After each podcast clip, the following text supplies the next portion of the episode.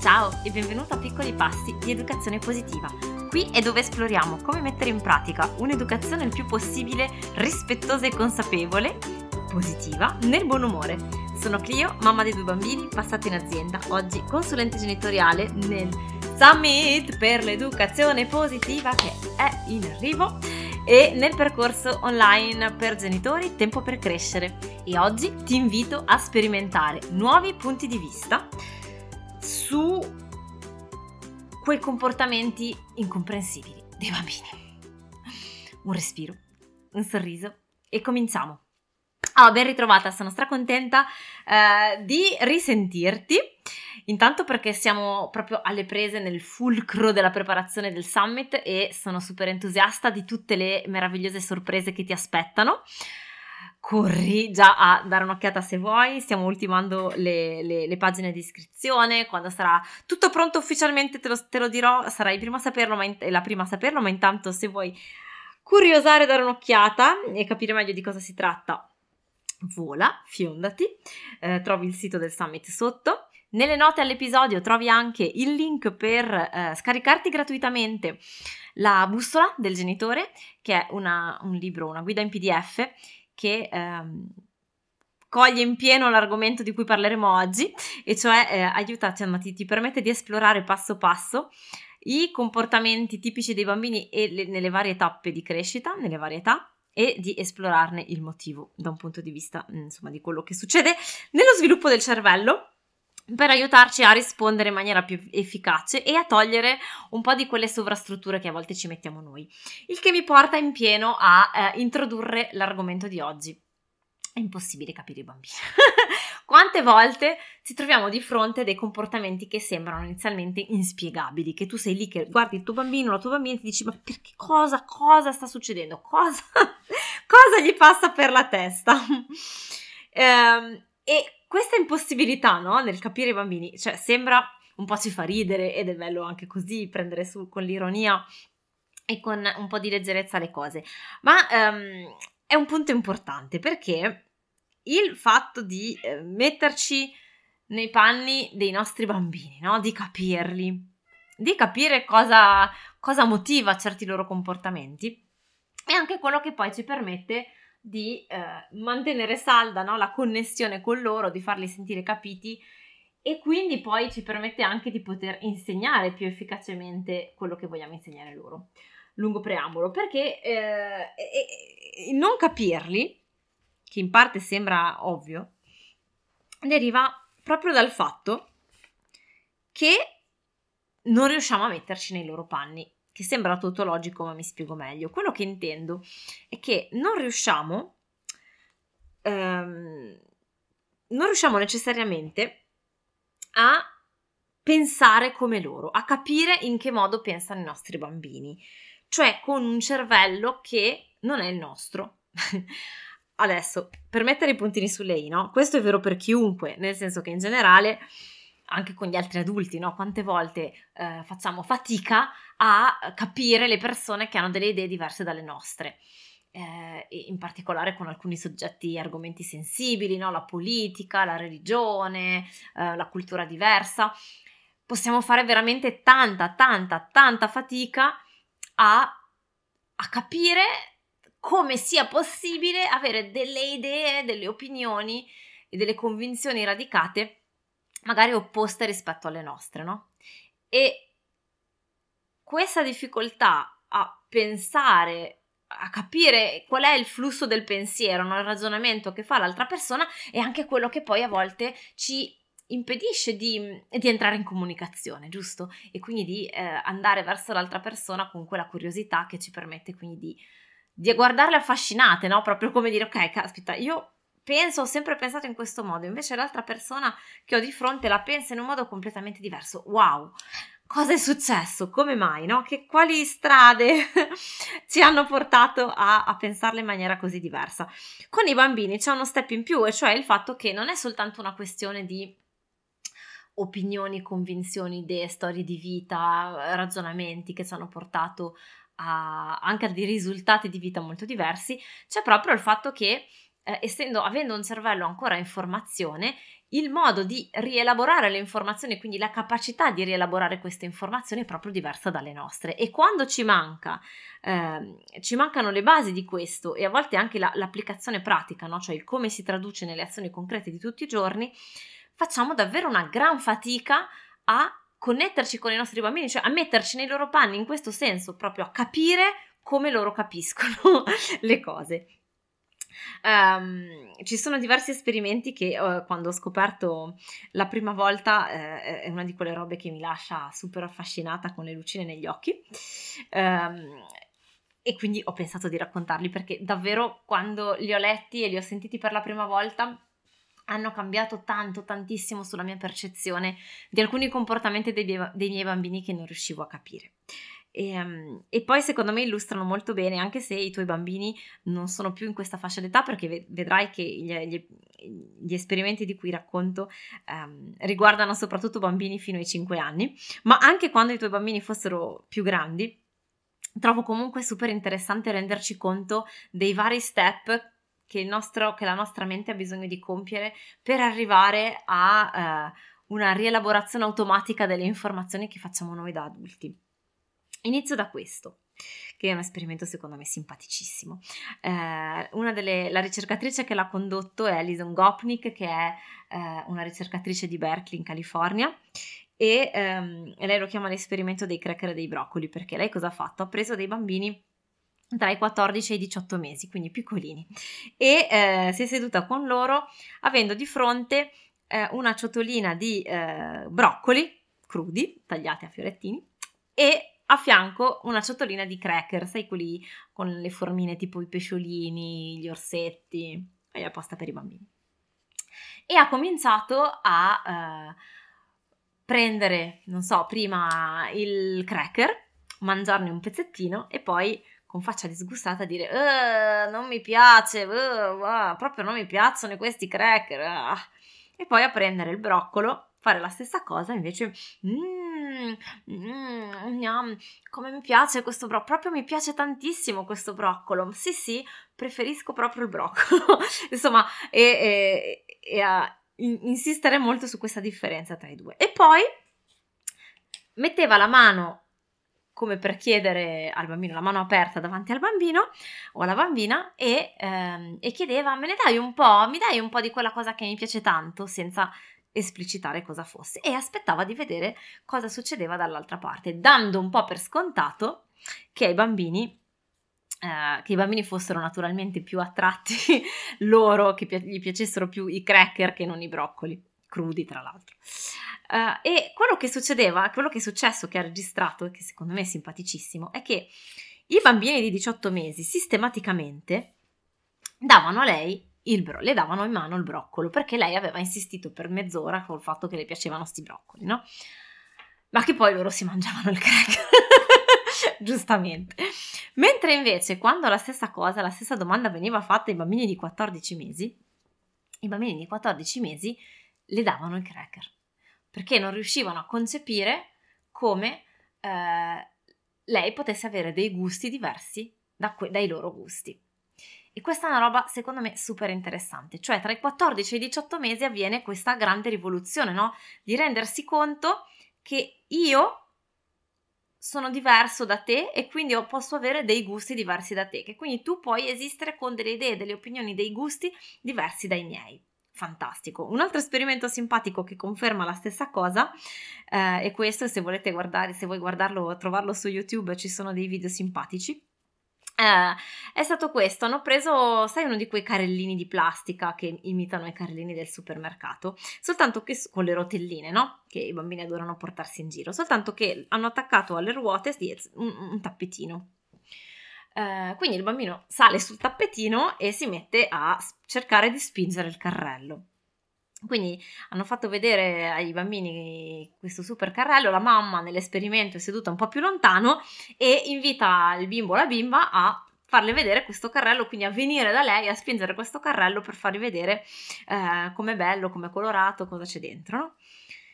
I bambini di 14 mesi non riescono a capire che finché stanno con i piedi in piedi sul tappetino, il carrello non si può spostare, non si può muovere, che è il loro peso e il loro corpo a impedire al carrello di spostarsi. N- non riescono a capirlo perché non hanno ancora sviluppato questo senso del sé. Mentre invece i bambini di 18 mesi rapidamente si rendono conto che devono girare davanti al carrellino quindi scendere dal tappeto e a quel punto possono spingerlo e arrivano addirittura a capire che si possono arrotolare il tappeto, metterlo eh, dentro sotto, sapete che sotto i, che sotto i carrelli c'è quella specie di scaffaletto tra le ruote e a quel punto possono andare tranquillamente in giro con sto carrello, no? Quindi ancora una volta eh, esperimento diverso, ma per confermare un po' la stessa cosa, no? Eh, sebbene in, in, modo diverso, in ambito diverso, e che comunque quindi guarda che differenza di comprensione, di livello di comprensione, di percezione del sé tra i 14 e i 18 mesi. Um, un altro esperimento simpatico, il terzo, che secondo me è davvero carino, di cui ho già parlato in altre, in altre occasioni, ma lo, lo, riracconto perché secondo me ehm, è davvero prezioso. Eh, l'ho fatto io stessa con i miei bambini, quindi se vuoi puoi provare anche tu, in un momento in cui avevano esattamente l'età, proprio la differenza d'età precisa, perché la grande aveva quasi 5 anni e il secondo eh, aveva 2 anni e mezzo, 3, insomma, quindi eravamo in, in perfettamente in, in, quella fase di età eh, che va bene per fare questo esperimento. E quindi allora ho preso, adesso non mi ricordo, avevo preso una, uno di quei cas, ehm, cassettini di, per contenere i gioiellini, e che, di, di, sai, quelli tutti colorati, piccolini, che dentro ci puoi mettere, non so, gli anellini, le biglie, eccetera, no? Una, una piccola cassettiera giocattolo, diciamo. E poi avevo preso un piccolo cestino, avevo preso due bamboline e delle biglie una, una gomma, delle, insomma degli oggetti piccolini che potessero andare facilmente. E gli avevo raccontato questa storia che c'erano queste due bamboline che eh, nell'esperimento classico originale si chiamano Anne e Sally, ma possiamo dargli il nome che vogliamo. Comunque Anne e Sally sono queste due bamboline e Anne ha uh, un sacchettino pieno di biglie a cui tiene tantissimo.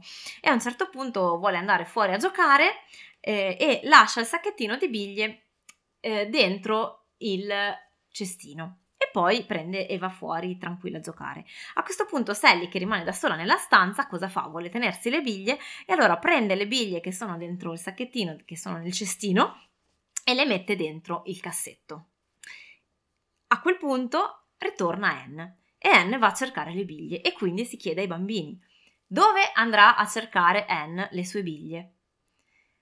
E qui c'è una cosa bellissima perché il mio bimbo più piccolo, che quindi aveva due anni e mezzo, tre, ha detto eh, le andrà a cercare nel cassetto. Perché ha detto così? Perché lui sa che le biglie sono nel cassetto e non riesce a immaginare che un'altra persona non sappia le stesse cose che sa lui. E lì invece c'è la mia figlia grande, che all'epoca aveva appunto 5 anni, 4 anni e mezzo, 5, che gli dice: Ma no, cosa dici? Lei non lo sa che ha messo che, che Sally ha messo le biglie dentro la cassettiera. Era fuori a giocare, non ha mica visto. Eh, lei andrà a cercarle nel cestino. Du- in due anni e mezzo si compie questa incredibile rivoluzione, cioè di capire che non solo siamo due persone diverse con un'individualità diversa, che c'è un senso del sé, che tu puoi avere, che a te possono piacere i broccoli anche se a me fanno schifo, ma si arriva a capire che, um, che quello che so io non è necessariamente quello che sai tu che ci possono essere delle divergenze di, così profonde nel modo di sperimentare le cose, quella che si chiama teoria della mente, no? in, in, in, in, una nominazione più, più, scientifica, diciamo così. E questi perché racconto questo? Adesso uno degli episodi simpatici che mi sono capitati di recente con il mio nipotino, che ha appunto quasi tre anni, è stato per esempio che illustra perfettamente questa cosa. Eh, eravamo, stavamo andando in bicicletta e lui era dietro di me nel seggiolino no? della bici, quindi legato, eccetera. E io di solito quando vado in bicicletta con i, i, bambini dietro, piccoli, anche piccolini, adesso con i miei figli ci parliamo perché sono più grandi e pedaliamo fianco a fianco, ognuno nella sua bici, ma comunque quando con mio nipotino, come, come facevo con i miei, con i miei figli, eh, canto, parlo mentre andiamo, ogni tanto li coinvolgono. E quindi a un certo punto devo aver fatto una domanda mentre eravamo fermi al semaforo eh, ma il mio nipotino non mi ha risposto. E perché non mi ha risposto? Non mi ha risposto perché, insomma, un minimo sapendolo, perché ha fatto di sì con la testa. Mi ha risposto facendomi segno di sì con la testa, non rendendosi conto che io, essendo girata dall'altra parte perché stavamo andando in bici e quindi dovevo guardare davanti e non potevo guardare lui dietro, non potevo vederlo e non potevo vedere quindi la sua risposta. E questo è un esempio tipico eh, di come si esemplifica questa teoria della mente di cui abbiamo appena parlato, che fino ai 4-5 anni i bambini non riescono a capire che quello che vedo io non è quello che vedi anche tu, che quello, e, e che quindi se io ti faccio di sì con la testa e tu sei girato tu non puoi vederlo e quindi non sai che ti ho risposto. E quindi quante volte magari noi prendiamo tanti comportamenti dei bambini eh, un po' sul personale da una parte e, oppure addirittura come una mancanza di rispetto. Per esempio, quando parliamo dei capricci, e nel summit ne parleremo in maniera molto approfondita, um, di fatto noi cosa facciamo? Diamo un po' l'accezione, la convinzione profonda che abbiamo anche quando stiamo già dentro il mondo della, dell'educazione positiva, abbiamo capito che ci vuole la, la, l'accoglienza delle emozioni, eccetera. Perché facciamo tanta fatica? Perché nel profondo c'è una convinzione ancorata in noi, perché ce la trasciniamo eh, culturalmente da generazioni e generazioni, che in fondo in fondo quelle sceneggiate che il bambino fa quando piange, quando urla e si strepita per terra, se solo volesse potrebbe evitarle, che in fondo ehm, potrebbe contenersi ma non lo fa, che in qualche modo ci sta sfidando, che il bambino in qualche modo ci spinge in un certo senso eh, al limite. Ma l'elemento critico in questo pensiero, in questa convinzione, è che in qualche modo ci sembra che lo faccia apposta E questo farlo apposta eh, è reso impossibile nei bambini fino ai 4-5 anni. E puoi fare questo test se vuoi sperimentarlo, perché questo farlo apposta implica capire, questo senso di manipolazione implica capire che quello che so io non è quello che sai tu, che quello che vedo io non è quello che vedi tu, che io quindi mi immedesimo in te al punto da sapere, che, da anticipare no? e concettualizzare, da astrarre mentalmente che se io faccio una cosa, tu reagirai in un altro modo, magari diverso da quello in cui reagirei io, e quindi fare consapevolmente quella cosa lì con lo scopo di manipolarti, di spingerti a reagire in un certo modo. E questo è impossibile se non, eh, o comunque estremamente difficile, poi a meno che non, è, chiaramente è sempre difficile generalizzare perché poi ogni bambino non è che si sviluppa con l'interruttore, arriva ai 4-5 anni e cic, accendi la luce e, improvvisamente si sviluppa la teoria della mente, è naturalmente un processo che si costruisce nel tempo, ma eh, siamo talmente convinti, appunto, ci trasciniamo da talmente tanti secoli questa convinzione che non riflettiamo a quanto sia in realtà complessa eh, da mettere in pratica e quindi prendiamo sul personale o diamo, attribuiamo dei significati morali no? ai comportamenti dei bambini eh, e, e, senza renderci conto del fatto che che, che, non possono riuscirci ancora, no? Quindi diamo tutta una serie di interpretazioni che non c'entrano niente ai comportamenti dei bambini. E qual è eh, l'ostacolo grande? Qual è il problema con tutto questo? Secondo me il problema principale, no? Quello che ci mette davvero i bastoni tra le ruote. Um, e quindi anche l'aspetto a cui prestare più attenzione. È che nel momento in cui noi pensiamo in questo modo, giudichiamo inavvertitamente i bambini in quel momento lì li stiamo giudicando perché dentro di noi ci diciamo che sbagliano, che avrebbero dovuto fare diversamente, che non è possibile, ma perché ancora una volta?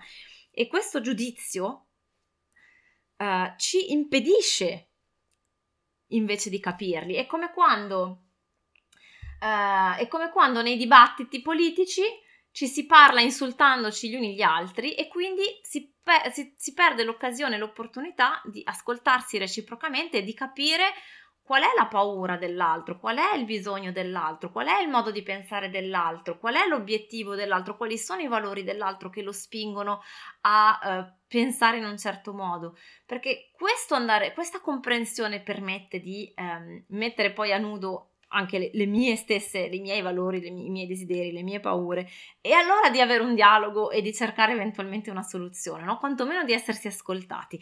Invece noi eh, spesso e volentieri entriamo in questo giudizio, no? E quindi la sgridata di fatto cos'è? La sgridata è un giudizio che noi portiamo nei confronti dei nostri bambini e ci allontana ci impedisce dall'entrare in relazione con loro, dal, dall'ascoltare con curiosità il loro punto di vista, che è quello che permette poi di eh, fortificare la relazione ed invece trovare una soluzione eh, o quantomeno no, anche nel momento in cui non c'è per forza la soluzione, perché se dobbiamo mettere la cintura di sicurezza in macchina ai bambini, gliela dobbiamo mettere anche se gli dà fastidio, se non gli piace, anche se non riescono a capire ancora la necessità perché sono troppo piccoli, non possono proiettarsi nel futuro, non capiscono il, la concezione del pericolo, eccetera.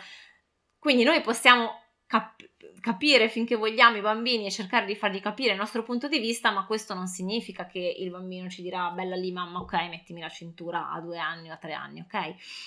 Um, quindi non sempre l'obiettivo è, non sempre ci sarà una soluzione un compromesso da trovare, ma nel momento in cui il bambino si sente capito e non giudicato nel suo fare le rimostranze perché quella cintura gli dà fastidio, è lì che sarà più propenso poi a collaborare la volta dopo magari, perché avrà capito che siamo dalla sua parte che siamo davvero dalla sua parte, davvero disposti ad ascoltarlo e non che stiamo cercando di, um, che, non che siamo contro di lui in qualche modo, cercando di sottometterlo o sottometterlo, ok?